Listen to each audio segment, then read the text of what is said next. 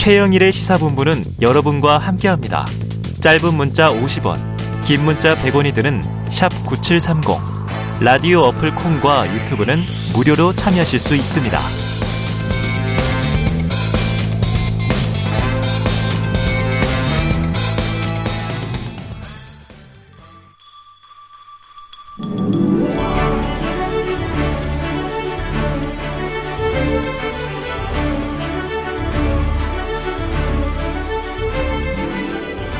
네, 기자들의 눈으로 정치권 소식을 들여다봅니다. 불사조 기자단.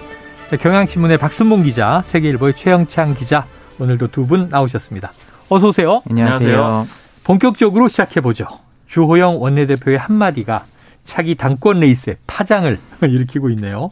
현재 후보군이 성에 차지 않는다 이런 표현을 썼는데 박 기자님. 네.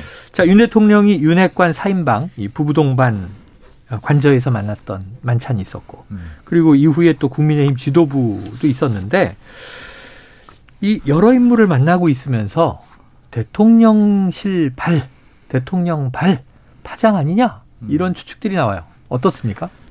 만난 사람들이 쭉 이어지고 있고 또 이 사람들이 공개되고 있다 이런 네네. 점에 좀 주목을 하시면 될 것 같은데요. 아.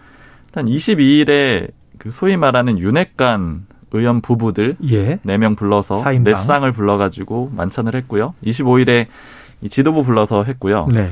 그다음에 30일에 주호영 원내대표랑 김기현 의원을 하루 사이에 둘 다 만났다고 지금 그렇게 보도가 되고 있고 실제로 네. 물어보니까 그게 어느 정도 맞는 얘기인 어, 것 같아요. 완전해서.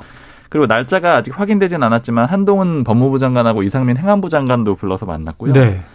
그리고 또 지난달 중순쯤에 기독교계 원로도 불러서 또 관저에서 어, 만났다라고 네, 하거든요.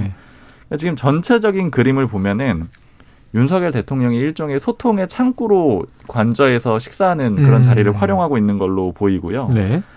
그리고 좀 여러 가지 정치적 함의들이 있습니다. 일단은 지금 이런 것들이 보도가 되고 있다라는 거는 좀 주목을 해봐야 됩니다. 네. 이게 또 이야기 흘러나오고 있다. 네. 이게 모종의 이제 연결을 하면 하나의 시그널이 완성될 것인가 네. 궁금한데 저 이제 제가 좀 놀랬던 건 결국 주호영 원내대표 아까 음. 말씀하셨던 당 지도부 반찬 뭐 주말에 하는 건 예정돼 있던 거라 음. 보도가 많이 됐고 우리도 다뤘는데 각각 25일과 30일 윤 대통령과 두 번이나 회동을 했다는 거잖아요. 그렇죠. 이건 어떻게 봐야 됩니까? 30일에 한 번 더 만난 거 따로 네. 독대했다라는 게 굉장히 중요한 의미가 예, 있는데요. 예. 근데 지난번에 이 윤핵관 의원들 내쌍 부부 만난 거 음. 그리고 당 지도부 만난 거 뭐 이런 거 시점 가지고 여러 가지 해석들이 있다라고 맞아요, 말씀드렸잖아요. 맞아요. 좀 상반된 해석들이었는데 맞아요. 예를 들자면은 4인방을 부른 거는 타포를 결정했다라는 의미도 있고 음. 반면에는 윤석열 대통령이 술자리하고 일자리는 따로 한다. 아. 이런 의미도 있다. 뭐 동시에 상반된 해석을 전해드렸었는데 네. 이게 예전에 요새는 좀 덜한데요. 이 검찰 출입하면은 음. 이 3차장이 중앙지검 3차장이 음. 이제 검찰 관련된 여러 가지 보도들을 기자들이 쭉 쓰잖아요. 네네. 이제 한번 티타임이 있습니다. 근데 어. 티타임 때 일종의 채점하는 시간을 가져요. 그러니까 이 보도가 맞냐 하는 것들을 다 확인해주고 이건 맞고 네네. 틀리고 이런 과정들이 쭉 있거든요. 음. 이번에 느껴진 거는 주호영 원내대표를 30일에 윤석열 대통령이 만났다. 음. 이게 알려지면서 기존에 여러 가지 언론이나 뭐 평론가들의 해석이 있었잖아요. 네네네. 채점이 된 거죠. 어. 주호영 원내대표가 이 원내 협상에 있어서는 답이었다. 여기가 아, 정답이다. 네. 그러니까 앞에, 앞에 4인방보다는 주호영 원내대표한테 결과적으로 힘을 실어준 게 맞다라는 그런 해석이 예. 되는 거고요. 그러다 보니까 지금 당내가 굉장히 좀 옹색해지는 그런 사람들이 좀 있어요. 예, 를 들자면은 뭐 이용 의원 같은 경우에 주호영 원내대표 네, 비공개 의원총회에서 공격을 한 바가 있었고 왜 왜 그 퇴장하게 뒀습니까 이런 거죠. 네. 음. 그리고 사실 게다가 그 문제는 김은혜 수석이 요청을 했다라는 것도 또 뒤늦게 확인이 돼가지고 그 문제도 좀 곤란해졌고요. 또 이외에도 국정조사 의결을 하는 과정에서 친윤계 의원들이 반대표 던지거나 아니면 기권하거나 뭐 불참하거나 이런 식으로 했잖아요. 음. 그것도 주호영 원내대표에 대해서는 일종의 반기로 해석이 됐거든요. 네. 왜냐하면 여야 원내대표가 합의를 해가지고 왔는데 투표에 불참을 하거나 반대표를 던졌다라는 건 음. 이건 대통령의 뜻이 아니야 이런 식으로 시그널이 읽힐 네, 수가 네, 있는 네. 상황이었는데 그렇죠. 결과적으로는 주호영 원내대표 하는 게 맞다. 이렇게 채점을 내려준 상황이기 때문에 음. 주호영 원내대표한테 힘을 실어주는 그런 그림이 된 거고요. 특히 아까 이제 처음에 말씀해 주셨던 게 후보군들이 성에 차지 않는다. 네. 주호영 원내대표가 이런 얘기를 했잖아요. 이게 주호영 원내대표가 윤석열 대통령을 만났다라는 거 알려지고 난 다음에 음. 지난 3일에 한 얘기거든요. 한 두 가지 종목도 좀 주목을 해봐야 돼요. 이게 왜냐면은 주호영 원내대표가 당시에 이름도 거론을 했거든요. 음. 뭐 김기현 의원, 뭐 조경태 의원 하여튼 뭐 이런 사람들 거론하면서 성에 차지 않는다 이렇게 얘기를 했는데 예. 주호영 원내대표의 평소 스타일로 보자면은 굉장히 이례적인 네. 상황입니다. 왜냐하면 그렇게 누구를 딱 꼬집어 가지고 음. 공격적인 얘기를 하는 사람도 아니고 맞아요. 좀 합리적이다 아니면 좀 부드럽다 이런 표현을 많이 듣는 그런 정치인이잖아요. 친한 분들이잖아요. 다 중진, 중견 정치인. 그렇죠. 정치도 같이 오래 했던 사람들이고요. 그런데 이렇게 이례적으로 이런 표현을 썼다라는 거, 음. 그리고 시점상은 윤석열 대통령을 만나고 나서라는 거. 네. 그러다 보니까는 이제 여러 가지 해석들이 동시에 막 나올 수밖에 없는 상황이죠. 예. 특히 예. 윤석열 대통령의 뜻이 아니냐 이런 식으로 좀 해석이 되는 그런 상황이라서 네네. 좀 당권 주자들이 참 아주 좀 굉장히 폭닥폭닥해진 그런 상황이 됐고요. 어찌 보면 대통령이 이제 교통정리를 한 셈입니다. 네. 주호영 원내대표 내가 신임한다. 그를 통해서 메시지가 전달되는 게 사실은 뭐 나이 뜻과 다르지 않다. 음. 그런데 얼마 전에는 국정조사 문제 때문에 네. 이 대통령실과 주호영 원내대표가 좀 엇박자를 내는 상황이 있긴 있었단 말이에요. 왜냐하면 합의가 된 극적으로 됐는데 어, 이 대통령실은 어떻게 받아들일까 했더니 사전 교감했다. 근데 대통령실에선 어, 우리도 다 알고 있었던 건 아니다. 이런 얘기가 막 나왔잖아요. 네. 이건 어떻게 해석해야 되나요? 어제 그래서 좀 다시 물어봤어요. 예, 이렇게 예. 지금 바뀐 상황이 이게 어떻게 된 거냐 이렇게 음. 물어봤더니 사전에 협의는 이뤄졌다라고 합니다. 그러니까 대통령도 이런 식으로 협상하는 거에 납득을 했는데 다만 대통령실에서 좀 거부 반응을 일으켰던 거는 어. 대통령실 산하의 국정상황실하고 뭐 또 한 군데가 들어갔는데 두 곳이 들어갔는데 네네네. 이것 때문에 문제를 삼은 게 어, 아니고 대검 때문에 그랬죠. 어. 대검은 처음에 사전에 협의가 안 된 내용이어서 아, 이게 들어간 거에 대해서 조금 불만이 있었던 거고 어쨌든 전체적으로 요 협상하는 거에 대해서는 불만이 없었다라고 아, 합니다. 네. 그리고 특히 이제 대통령실에서 나오는 얘기는 국정 상황실이 어쨌든 책임을 져야 된다. 음. 왜냐하면 이렇게 큰 참사가 났는데 대통령실은 완전히 열애다 이렇게 하고 넘어갈 수는 없다라는 네 거예요. 네. 그리고 국정 상황실 무능론도 좀 나오고 있거든요. 음. 예를 들자면 지난번에 이제 호우 폭우 피해가 있었잖아요. 네네네. 이런 모든 상황들 이 참사라든가 사고 대응하는 게 국정 상황실의 주요 기능 중에 예, 예. 하나인데 예. 이게 지금 제대로 잘 되고 있는 거냐. 왜냐하면 아. 두 차례의 큰 사고가 있었기 때문에 책임을 피하기가 어렵다. 그래서 음. 이제 국정상황실은 어느 정도 책임을 지는 게 맞다. 이런 얘기들이 있었기 때문에 네. 이 국정조사 대상자에도 합의가 된 그런 그림이 있고요. 음. 그리고 지금 국정상황실이 좀 입지가 많이 처음보다 낮아졌어요. 음. 왜냐하면 국정상황실이라는 이 실 자체의 특징이 뭐냐면은 비서관급이 실장이긴 한데 위에 수석이 없습니다. 그러니까 예를 들자면 실장한테 바로 직보할 수 있는 음. 그냥 비서관급이긴 하지만 수석급인 그런 네네. 자리인 거죠. 근데 최근에 이간섭 그 국정기획수석이 새로 왔잖아요. 네. 그쪽으로 보고하도록 이 체제가 바뀌었다라는 예, 거예요. 그러니까 예. 위에 한 명 더 올라오게 된 예. 거고요. 음. 그리고 그제 이 화물연대 파업 관계장관 회의도 있었잖아요. 네, 그렇습니다. 그때도 이 실장이 참석을 못했대요. 그러니까 이런 것들을 봤을 때는 국정상황실이 조금 문제도 있고 아하. 그리고 여러 가지 좀 실력에 대해서 좀 의문을 삼고 음. 있는 그런 상황도 있다라고 합니다. 제가 근데 최근에 네. 여권에서 들은 말로는 예, 예. 이게 지금 대통령실 그 중에서도 국정 상황실만 콕 집어서 국정조사 대상이 됐어요. 네네네. 근데 여권에서 하는 말이 아니 국정 상황실장은 비서관급인데 네네. 이런 국가의 중대한 이거 참사를 조사하는 국정조사에 예. 비서관급이 나와서 하는 게 맞냐? 예, 예, 뭔가 예. 있는 거 아니냐? 네네네. 그래서 사실 이 정도 되면요 대통령 비서실 못해도 수석 이상은 나와야 네네네네. 되는데 지금 어떻게든 그 대상자만 했을 때는 국정상황실장이 나와야 되는 예. 거예요. 이거는 좀 앞뒤가 안 맞지 않냐 뭐 이런 제기도 했는데 지금 뭐 돌아가는 상황을 보면 국정 상황실을 뭔가 좀 정리하려는 수준 정리하거나 지금 현재 상황은 버리고 새로 짜거나 뭐 여러 가지 지금 음. 뭐이좀 밑그림이 있는 것 아닌가 하는 근데 원래 국정상황실이 진짜 센 데거든요. 그렇죠. 모든 걸 다 관여할 수 있고요. 네. 문재인 정부에서는 사실은 윤건영 의원이 국정상황실장 국정상황실장 출신이잖아요. 네. 노무현 정부 때는 그 이광재 사무총장이 국정상황실장에서 진짜 실세예요. 그 자리가. 네. 자, 그런데 이제 이번 정부에서는 대통령실의 기류가 좀 다릅니다. 자, 어쨌든 뭐 주호영 원내대표에게 대통령의 힘이 실려 있다. 이렇게 이제 전제한다면 얘기한 것처럼 이 아까 이름 거론하고 성에 차지 않는다도 있지만 이 그럼 중요한 핵심 포인트를 수도권 그리고 mz 세대 이렇게 찝었단 말이에요. 네. 이건 어떻게 해석해야 돼요? 누굽니까? 누구? 그런데 이제 이큰 네. 그림을 좀 이렇게 이해를 하시면 좋을 것 같아요. 그러니까 주호영 원내대표가 결국엔 정답이다 이렇게 채점을 해줬지만 네. 그 채점의 전제 조건은 원내 협상. 원내 아. 얘기에 한정해서다 예, 이렇게 예, 좀 예. 이해할 수가 있는 거거든요. 예. 그러니까 다른 문제에 대해서는 아직 장담은 못하는 상황인데 음. 다만 조영 원내대표가 윤석열 대통령 만나고 와서 이렇게 당권 주자들에 대해서 언급을 했기 때문에 네. 그렇게 해석할 수 있는 가능성은 좀 높아진 거죠. 예. 근데 오늘 당장 보면은 장재현 의원이 이제 언론 인터뷰를 통해 가지고 내놓은 얘기들 보면은 조영 원내대표 다시 공격을 하거든요. 아 그래요? 네, 왜 수도권 수도권 대표론을 얘기를 하느냐, 오. 어. 뭐 자강해야 되는 이런 상황에 왜 이렇게 분열시키는 그런 표현을 쓰느냐 이런 네네네. 식으로 공개적으로 인터뷰에 응해 가지고 공격을 했거든요. 그래요. 그러니까 결국 이런 그림은 어떻게 보자면은 전체적으로는 누가 윤심을 대변하는지 알 수가 없는 그런 예. 상황이 일단 됐고요. 예. 이 mz 세대 요 수도권 요런 발언은 저는 좀 이렇게 지금 해석을 하고 있어요. 그러니까 전체적으로 보자면은 이렇게 지금 계속 대통령의 뜻이 헷갈리는 그런 상황이 됐잖아요. 네. 처음에는 뭐 4인방이었고 그렇죠, 그다음엔 그렇죠. 주호영 원내대표였다. 이런 식으로 혼란스러운 그런 상황인데 그러면 이렇게 되면서 가장 이익을 보는 사람은 누구냐? 어. 이걸 따져보면은 대통령이라는 거예요. 어. 그러니까 여권에서 나온 얘기가 뭐냐면 전에도 제가 좀 대통령의 용인술에 대해서 말씀드린 적이 네네네네네. 있었는데 이인자를 안 두고 어. 경쟁을 시키는 그런 그림을 많이 만든다라고 여러 했잖아요. 군데 연락을 해요. 네. 음.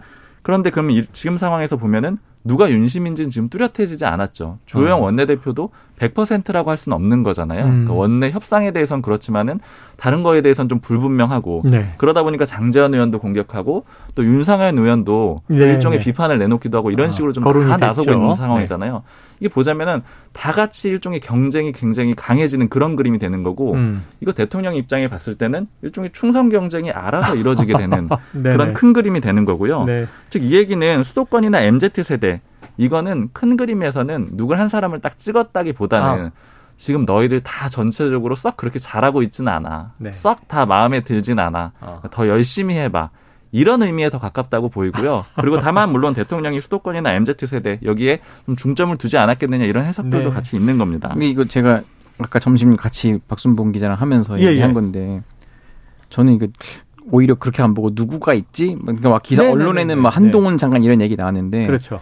저는 이거 아무리 봐도 원희룡 장관 같다 아. 이런 얘기를 했어요. 왜냐하면 대선 때 막 귤재앙이란 별명 얻고 네네네. 대장동 특강하면서 막 유튜버에 나오고 세게, 예. 예, 뭐 요즘도 양, 또 세죠. 예, 양천에서 삼선을 해서 서울 기반도 있고 예. 여러모로 조건이 맞아요. 근데 다만 음. 국토교통부 장관을 하고 있고 현재 가장 그 이슈의 중심인 화물연대 파업을 좀, 좀 조정을 하고 있기 되는. 때문에 음. 근데 만약 이거를 이번 달 안에 잘 넘긴다고 하면은? 오 갑자기 좀 스타가 될 수 있을 것 같거든요. 예, 예, 예. 그런 그냥 제 생각이었습니다. 아 최영찬 기자의 이제 레피셜입니다. 네. 이것은 이제 어, 한동훈이라는 이름이 자꾸 거론되는데 네. 원희룡일 수도 있다. 한번 봐주십시오. 원희룡 장관. 아, 네. 지켜보도록 하겠어요. 근데 한동훈 네. 장관 같은 경우에는 오늘 여권에서 또 하는 얘기가 이제 모 관계자가 저한테 한동훈 장관 나온 기사를 공유를 해주면서 예, 예. 한동훈 장관은 이번은 아니다 이렇게 딱 단정지어서 얘기를 하는 게 뭐였냐면 네. 이 기사가 중앙일보 기사인데요. 예. 한동훈 장관이 이제 외국인 선거권 뭐 이런 것들 열심히 추진하고 있다 뭐 이런 내용이에요. 어. 그러니까 투표권 폐지죠. 지방선거 투표권 폐지 요거를 네네네. 추진하고 있는데 이거 아예 적극적으로 한 장관이 자기 이름 걸고 인터뷰를 한 내용이거든요. 음. 그러니까 이것들 이런 것들 을 하려면은 사실은 시간이 좀 필요하기 때문에 음. 당장 2말 3초라고 전당대회를 보자라고 하면은 네네. 그때는 나오기가 어렵다라는 거고요. 아. 그리고 제가 전에도 말씀을 드렸지만 이 전당대회 시점이 뭐 5말 6초 내지는 2말 3초 이렇게 왔다 갔다 하는 네네. 이유 중에 하나가 5말 6초로 가려고 했던 거는 장관들이 나오게 되려면은 시간이 좀 필요하다라고 예, 예 말씀드렸잖아요. 예, 예. 왜냐면 이제 앉힌 지도 얼마 안 됐고 어. 그리고 최영창 기자님이 좋아하는 이 원희룡 장관 같은 경우에도 네네. 사실 지금 화물연대 파업에 네, 수습해야 될 수습하고 있고. 있는 상황인데 이게 만약에 아주 급격하게 빨리 처리가 된다고 하더라도 시점이 그렇게 여유롭진 않아요. 음. 왜냐하면 2월 말 3월 초에 전당대회를 치른다라고 하면은 네. 그 전에 토론회도 하고 여러 가지 준비 기간이 있잖아요. 네, 해야 되고. 그야말로 바로 그만두고 나와서 시작을 해야 되는데 네. 그 그만두게 되면은 결국엔 이건 윤석열 대통령의 뜻이다 이렇게 딱 정리가 될 가능성이 높거든요. 음. 그러니까 만약에 실제 그렇다면 그건 윤 대통령의 뜻이 될 거고 하지만 여건상으로는 그렇게 되기가 좀 어렵고요. 한동훈 장관도 좀 여러 가지 해석들이 있는데 아까 음. 말씀드린 대로 지금 해야 될 업무 자체가 일단 많고요. 지금 음. 처리해야 될 것들이 많고 그리고 만약에 한동훈 장관이 나온다라고 하면은 이제 좀 한동훈 장관이랑 가까운 사람들이 하는 얘기는 뭐냐면은 그렇게 되면은 윤석열 대통령의 대리인 역할밖에 못한다. 음. 그러니까 이번에 총선을 앞두고 음. 공천권을 행사하는 당 대표로서 윤석열 대통령을 대리해서 나오는 사람이 되게 되는데 네네. 물론 지금도 이제 윤석열 대통령과 가깝다라는 건 잘 알려져 있지만 차기 대권 주자로 뛰기 위해서는 예. 이 대리인의 이미지는 어느 순간 벗어야 되는데 그렇죠. 대권 주자 이꼴 이 대리인 요 그림은 좀 어렵다라는 네. 거예요. 네. 그리고 또 처음으로 한동훈 장관이 정치를 시작하면서 당 대표를 맡게 된다. 음. 지금은 한동훈 장관에 대해서 당내에 반발이 없지만 당 대표로 뛰게 되면 분명히 이제 공격이 시작이 될 거고 또당 대표가 되면은 굉장히 여러 가지 반발이 있을 거고 아. 특히나 총선 공천 같은 경우에는 리스크가 굉장히 큰 작업이에요. 그렇죠. 왜냐하면 윤석열 대통령이 새 판을 짜려고 할 가능성이 높은데 음. 그때는 지금까지 없던 반발이 그러니까 기성 정치인이라고 네네네. 불리는 정치인들이 네. 굉장히 공천에서 배제가 되면은 유례 없을 정도의 강력한 싸움을 걸 거란 말이에요. 그렇죠. 그 싸움에 한동훈 장관을 노출시킨다라는 게 오히려 부담스럽다 이런 얘기들도 있습니다. 그렇게 되면 정말 이제 친윤과 반윤에 우리가 뭐 개판을 보지만 친이 반이 뭐 있었고 네. 친박 반박 있었고 늘게 왔으니까 말이에요. 자, 그런데 이제 우리, 어, 이, 몇 가지 확인된 팩트와 이 관저 정치라고 할까요? 또 우리 기자들의 뒷이야기 취재에 의해서 지금 스토리들이 이렇게 막 구성돼 가는 과정인데, 자, 원래 대통령과의 독대라는 것은 대부분 비보도잖아요. 네. 비공개고. 그런데 신기하게 이제 관저의 만찬 회동 기사가 막 나오는 걸 보니까 아까 이제 얘기하셨지만 이건 대통령이 의중이고 흘리고 있는 거 아니겠습니까? 맞습니다. 이게 처음에 나왔을 때는 그래도 네 명 부부다 보니까 네네. 나올 수도 있겠다. 처음에 뭐, 이렇게 생각이 네. 들었었는데 모임. 네. 그랬는데 이제 조금 더 최근에 얘기를 들어보면은 오히려 대통령실 쪽에서도 소스가 좀 있었다라 그래요. 이런 음. 보도들이 나오는 게. 네네. 그러니까 결과적으로 그리고 독대 만찬 같은 경우에는 사실은 둘이 만났는데 기사가 나왔다. 이러면은 대통령 입장에서 만약에 원하지 않았다라고 하면은 그 당사자에 대해서 굉장히 화가 날 수밖에 없는 그런 그렇죠. 상황이 되고 또 책임을 피하기도 굉장히 어려운 거잖아요. 둘이 음. 만났기 때문에요. 그런데도 불구하고 계속해서 보도가 나오고 있다. 이 얘기는 대통령이 우회적으로든 혹은 뭐 직접적으로든 다 허가를 해줬다라고 볼 수가 있는 거고요.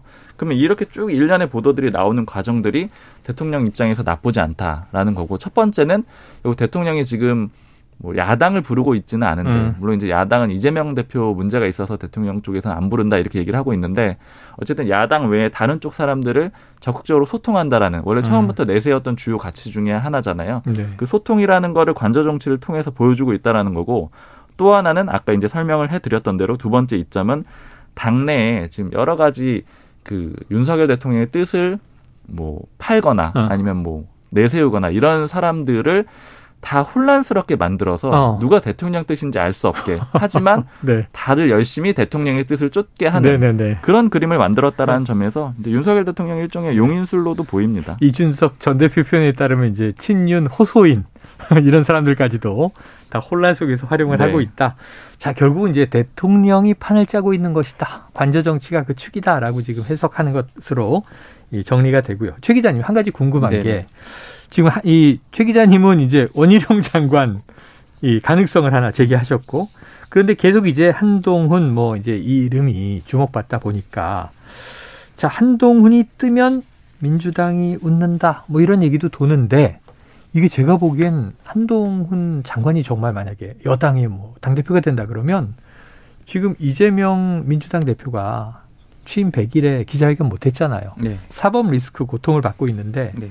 사법 리스크 대상자와 사실은 검사 출신 상대당의 카운터파트가 생기는 거잖아요. 네. 민주당이 왜 웃습니까? 그 이번에도 뭐 일각에서 한나땡 뭐 그렇게 얘기는 하는데 아, 네, 그런 얘기 많이 예전에도 했었죠. 뭐 윤나땡이라고 하더니 결국 대통령 만들어 버렸잖아요. 근데 이제 한동훈 장관이 나오면은 민주당은 아무래도 민주당한테는 좋다 뭐 이런 분위기가 없진 않은데 네네. 아까 그, 그 이유가 민주당 의원들이 만나는 국민의힘 의원들은 불만이 있다는 거예요. 아. 왜냐 우리가 정권 잡은 게 맞나? 아. 이런 얘기들을 한다는 거죠. 이거 지금 검찰 정권이다. 네네네. 이런 게 있는데 그런 와중에 새 당대표까지 만약에 검찰 출신의 네네. 비정치인인 한동훈 장관을 윤심이라고 해서 찍어서 내려보낸다. 예예. 예. 어, 이거는 당이 받아들일 수 없다. 이런 어. 내부 기류가 있기 때문에 자꾸 한동훈 장관을 민주당이 때리면 때릴수록 그 한동훈 장관이 커지지 않습니까? 그걸 네. 민주당도 알기 때문에 음. 일부러 더 키워서 한동훈 장관이 그 국민 여론을 등에 업고 당 대표가 돼봐라 한번 뭐 이런 식으로 음. 힘을 실어주고 있다는 네, 그런 소식입니다. 네. 그래요, 알겠습니다. 다음 이슈로 넘어가 보죠. 아, 국회 상황을 먼저 다 짧, 짧게 짚을 게 있습니다. 이번 주가 워낙 긴박한 상황이라. 자, 어제 예산안 합의 회의가 있었는데 민주당에서 가는 줄수 있지만 쓸개는 못 내준다. 뭐 이런 이야기가 나왔다고 해요. 이 해임 건의안 하나, 또 예산안 하나, 그 뒤에 국정조사도 있습니다만 해임 건의하는 이제 이상민 행안부 장관에 대한 해임 건의안입니다. 양당의 속내가 궁금해요. 먼저 최 기자, 민주당은 지금 어떤 딜 포인트를 갖고 있어요? 근데 지금 또 어제 그 사전 취재 때와 지금 또 취재가 약간 좀 달라진 게 있어서 네. 좀 정리를 해드리면은 예산안 내년도 예산안에 대해서는 네. 얼추 지금 정리가 돼가고 있는 것 같아요. 합의가 네, 민주당도 있다. 많이 양보를 네. 해서 뭐 예를 들어 소형 원전 뭐 네. 이런 예산들을 다 복원시키고.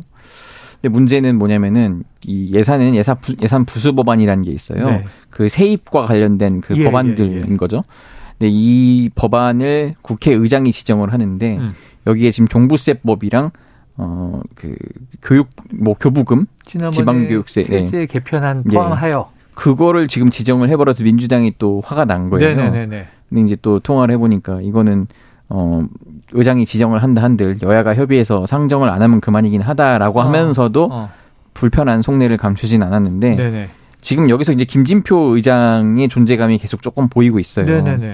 국회의장은 사실 잘 안 드러나는데 예. 이번에는 특히 이 세제실장 출신이란 말이에요 기재부. 예, 예. 그렇기 때문에 특히 이런 것들을 부수 법안을 지정을 해버리면은 음. 이게 먼저 통과가 돼야 예산안이 통과가 돼요. 네네네. 민주당이 단독으로라도 예산을 처리하겠다 이렇게 얼음장을 놓으니까 어. 이런 식으로 의장이 쓸 수 있는 카드를 미리. 넣었고. 아.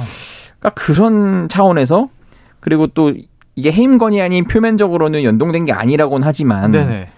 계속 그 해임 건의안과 뭐 탄핵 소추안까지 뭐 검토할 정도로 계속 네네. 민주당은 그런 카드를 쓰고 어떻게 있잖아요. 어떻게 가닥이 잡힐지도 좀 모르겠고요. 근데 이제 해임 건의안으로 가는 것 같긴 한데 예, 예. 이 어느 대표 회동 때 그 의장이 좀 불편해했다는 거예요. 음. 그러니까 해임 건의 국정조사 통과한 지 얼마나 됐다고 해임, 해임 건의안을 바로 이렇게 하겠다고 들고 음. 오고 이거 안 해주면 이거 뭐 안 그 거부하면은 바로 그 다음 주에 음. 탄핵 소추안을 내겠다라고 하는 게. 음. 이거는 자기가 이제 당적을 내려놓은 의장 입장에서는 맞듣지 않다. 라고 아. 박홍근 원내대표한테 불편한 기색을 그대로 예. 드러냈다고 합니다. 음. 실제로도 불편한 사이긴 합니다. 네. 왜냐면은 네. 그 박광훈 원내대표 후보였죠. 네네네. 박광훈 의원이랑 가까워요. 김진표 아, 의장이 자기 예. 지역구를 결국 박광훈 의원한테 주고 자기 옆 지역구로 수원 갔었어요. 수원 영통 지역하고 네 연결돼 있잖아요. 네. 근데 이제 어쨌든 그때 박홍근 원내대표가 박광훈 의원을 이기고 된 거잖아요. 네. 그때부터도 좀 그런 인연이 있고 주영 원내대표랑 좀 말이 잘 통한다 뭐 이런 얘기를 의장실에서 하더라고요. 네. 그런 얘기가 있습니다. 자, 이 진실 공방 하나 좀 확인해 볼게요. 이재명 대표가 조용한 취임 100일을 맞았다. 결국은 이제 이 기자회견, 기자간담회 없었고 네. 그건 곤혹스러운 질문이 나오는 것을 미리 차단한 것이다. 그래서 이제 최고위 모두 발언 정도만 공개가 됐단 말이에요. 그런데 실무진 얘기가 흘러나온 걸 보니 취임 100일 기자간담회를 준비했었다. 이건 팩트입니까? 팩트입니다. 팩트고 어. 오늘 뭐 정청래 최고가 아침 여기 최강 시사에 나와서 네네네. 뭐 대표도 100일인지 몰랐다더라 이런데 그런 건 뭐 거짓말 이렇게 태어나게 하시면 안 되고요. 페인트 모션이고. 예, 이게 그 지난주에 실무진들이 준비를 했어요. 당직도 네네. 있고 100일을. 이제 보좌진들도 무슨 질문이 나올지를 보통 이제 가까운 기자들한테 이제 뭐 물어봐요. 이런 질문 하겠느냐, 뭐 음. 하고 싶은 질문이 미리 알려주면 우리가 충실히 답변을 네네네. 준비하겠다. 네. 그래서 아 그럼 다음 주에 하나 보내요. 그래서 아직 확정은 아닌데 지금 하려고 준비는 하고 있다. 네네네. 이렇게 얘기는 하더라고요. 어. 근데 막상 이제 뭐 수석 대변인이라든지 이런 분들한테 또 물어봤더니 아, 그게 아직 확정은 안 됐다. 그러니까 계속 고민을 하다가 일단 멈칫한 것 같아요. 근데 어. 지금 다시 흘러나온 얘기가 내년 초에 신년 기자회견 얘기가 있어요. 네네네. 아마 이제 연내에 본인 관련 본인 측근 관련 수사들이 좀 마무리가 되면은 네. 어 어느 정도 이제 좀 마음의 여유가 생길 예. 여유라고 하면 좀 그렇지만 아무튼 아. 그런 좀 공간이 생길 것 같다. 네네네. 뭐 이런 얘기가 있고 지금 이게 온갖 질문이 다 나올 거잖아요. 예, 본인에 예. 대해서도. 그렇죠. 근데 그게 이제 진술이 이게 다 하나하나 증거가 돼 버리기 때문에 아, 나중에 조금 네, 불안한 면이 없진 않은 것 같습니다. 야, 그러니까 이제 앞으로 그럼 이재명 대표는 점점 사법 리스크가 진행되는 한 이 뭐 생중계 기자간담회나 기자와 질의응답은 볼 수 없는 거냐 이런 걱정도 되는데 신년 초에 한번 또 예정이 돼 있다니 근데 그때 그건 가봐야 알 것 같아요. 검찰 수사관 소속도도 이제 아마 월드컵 오늘 떨어졌으니까 좀 속도가 네. 붙을 것 같은데 아마 네. 네 그러면 이제 본인에 대한 소환도 날라오지 않을까라는 아. 전망이 지금 민주당에서는 얘기가 들리고 있습니다. 이거 하나 여쭤볼게요. 이 요즘에 그래서 이제 이재명 대표가 워낙 입을 꼭 다물고 있는 상황이다 보니 박찬대 최고위원의 말을 들어보면 네. 이재명 대표의 의중을 알 수 있다 이런 얘기가 돌아서 네, 네, 네. 그 박찬대 최고위원은 요즘 어떤 메시지 주로 냅니까? 기승전 김건희 여사 뭐 이런 아, 거죠. 그래요. 네, 검찰 비판 그리고 김건희 여사 관련 이런 이런 문제점들이 있는데 왜, 왜 이거는 수사를 안 하냐. 계속 그런 메시지만 내고 있고요. 네. 그게 사실상 이제 이재명 대표가 보통은 자기 입으로 말하고 싶어도 본인이 입으로 얘기했을 때 조금 이게 나중에 오해 소지가 있거나 법적으로 문제가 될 수 있다 싶으면은 보통 이제 누구를 시키는데 음. 지금은 그 대상이 박찬대 최고위원이다 이런 말이 당에서 나오고요. 음. 최근에 또 이게 그 뭐 좌찬대 우경태 이런 말이 있어요. 아, 장경태 최고위원이 아, 한참 네. 이제 그 뭐 조명 논란 이런 걸로 이슈를 끌었잖아요. 맞아요. 지금 근데 이 대표 측에서 장경태 의원실 쪽에다가 그걸로 더 왜 가열책에 세게 더 해보지 왜 그만하냐 아. 그랬더니 이제 고발을 당했잖아요. 네네네네. 사실 자신이 없다 하더라. 빈곤 포르노이가 있었고 네네. 또 조명 그, 논란이 네, 조명 논란을 내가 이걸 그쪽에서는 이게 팩트 아닌지 아닌지 맞은지 여부를 알 수가 없어서 네. 더 세게 나가기가 좀 부담스럽다는 의사를 전했다고 해요. 음. 이제 그런데도 이제 이재명 대표 측에서는 어쨌든 김건희 여사 관련된 거니 계속 네. 뭐가 있으면 무조건 공격을 세게 해라. 뭐 네. 이런 식으로 이, 그 이슈를 전환시켜라. 네, 이런 오더가 있다고 합니다. 자, 최근 이재명 대표를 둘러싼 민주당 분위기가 어떠냐? 당내에서도 우려가 나오고 있다. 뭐 심지어는 박영선 의원 분당 가능성 거론 뭐 이런 것도 있었는데 자, 취재하신 바 어떻습니까? 민주당 분위기는. 분당까지는 안 되고 음. 그러니까 이게 그 사실 우리가 말이 쉬워서 분당이지 분당이 진짜 어려운 일이에요. 네네. 그 실무적으로 특히 어려운 일이고 예. 그 제가 몇 번 몇 차례 말씀을 드린 바 있는데 민주당은 여의도에 여의도 당사라는 건물을 갖고 있는 자산이 있습니다. 예. 분당을 해서 나가면요. 그 나간 분들이 그 자산을 부동산 자산을 포기하고 나가야 돼요. 아. 그거 쉽지 않습니다. 실적으로. 그래서 당내 투쟁을 통해서 대표를 바꾸고 리더십을 바꾸는 식의 방식을 택하면 택했지 절대 먼저 분당한다고는 잘 안 할 겁니다. 음. 그런 측면에서 지금 뭐 소위 민주주의 4.0이라든지 더 좋은 미래라든지 이런 네. 분들이 네. 갑자기 활발히 움직이고 있어요. 예, 예, 예. 이거 뭐지? 만약에 이재명 대표한테 혹시나 잘못된 일이 벌어졌을 때 아.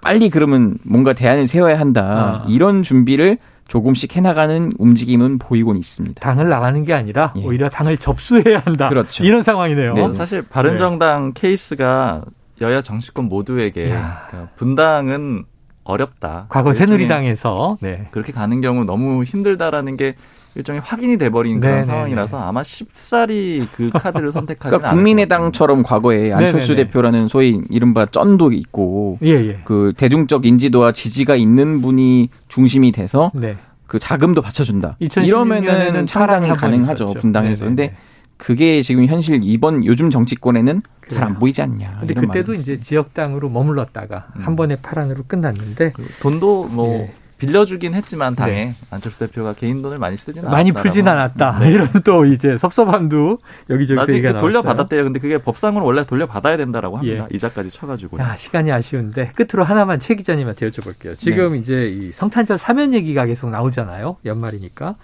이 김경수 전 경남지사 어떻게 됩니까? 사면 됩니까? 지금 일단 저희 보도로는 성탄절이 아니고 신년 특사식으로 신년 해서 특사. 근데 이제 가석방이라고 합니다. 아, 석, 아직 뭐 그러니까 확정은 아닌데 사면이 아니라 가석방. 네, 가석방의 형기가 거의 끝나가지 않나요? 그렇죠. 5월이면 끝나는데? 사실 가석방이면은 뭐 생색내기 예. 아니냐 뭐 이런 말이 나오는데 어. 이명박 전 대통령을 결국 특별 사면 시켜주기 위한 아. 하나의 좀 방편 아니냐 네. 이런 얘기가 돌고 있습니다. 네, 균형 카드다. 네. 가석방 쌓아야 되겠죠. 그리고 네. 사면하고 그 가석방 사이는 좀 중요한 지점은 복권이 되냐 안 되냐. 그렇죠, 그렇죠. 그러니까 출마할 수 있느냐 없느냐 그게 중요한데 그렇죠. 아마 가석방 쪽에 아마 가능성은 높을 것 같습니다. 예. 사면 복권까지 돼야 사실은 이제 뭐 자격정지 7년 막 이런 게 있기 때문에 네. 정치 활동을 재개하려면 복권까지 돼야 된다. 자, 여기까지 정리하고 불사조 기자단 박순봉 경향신문 기자 최영창 세계일보 기자와 함께했습니다. 오늘도 두 분 말씀 고맙습니다 감사합니다. 감사합니다.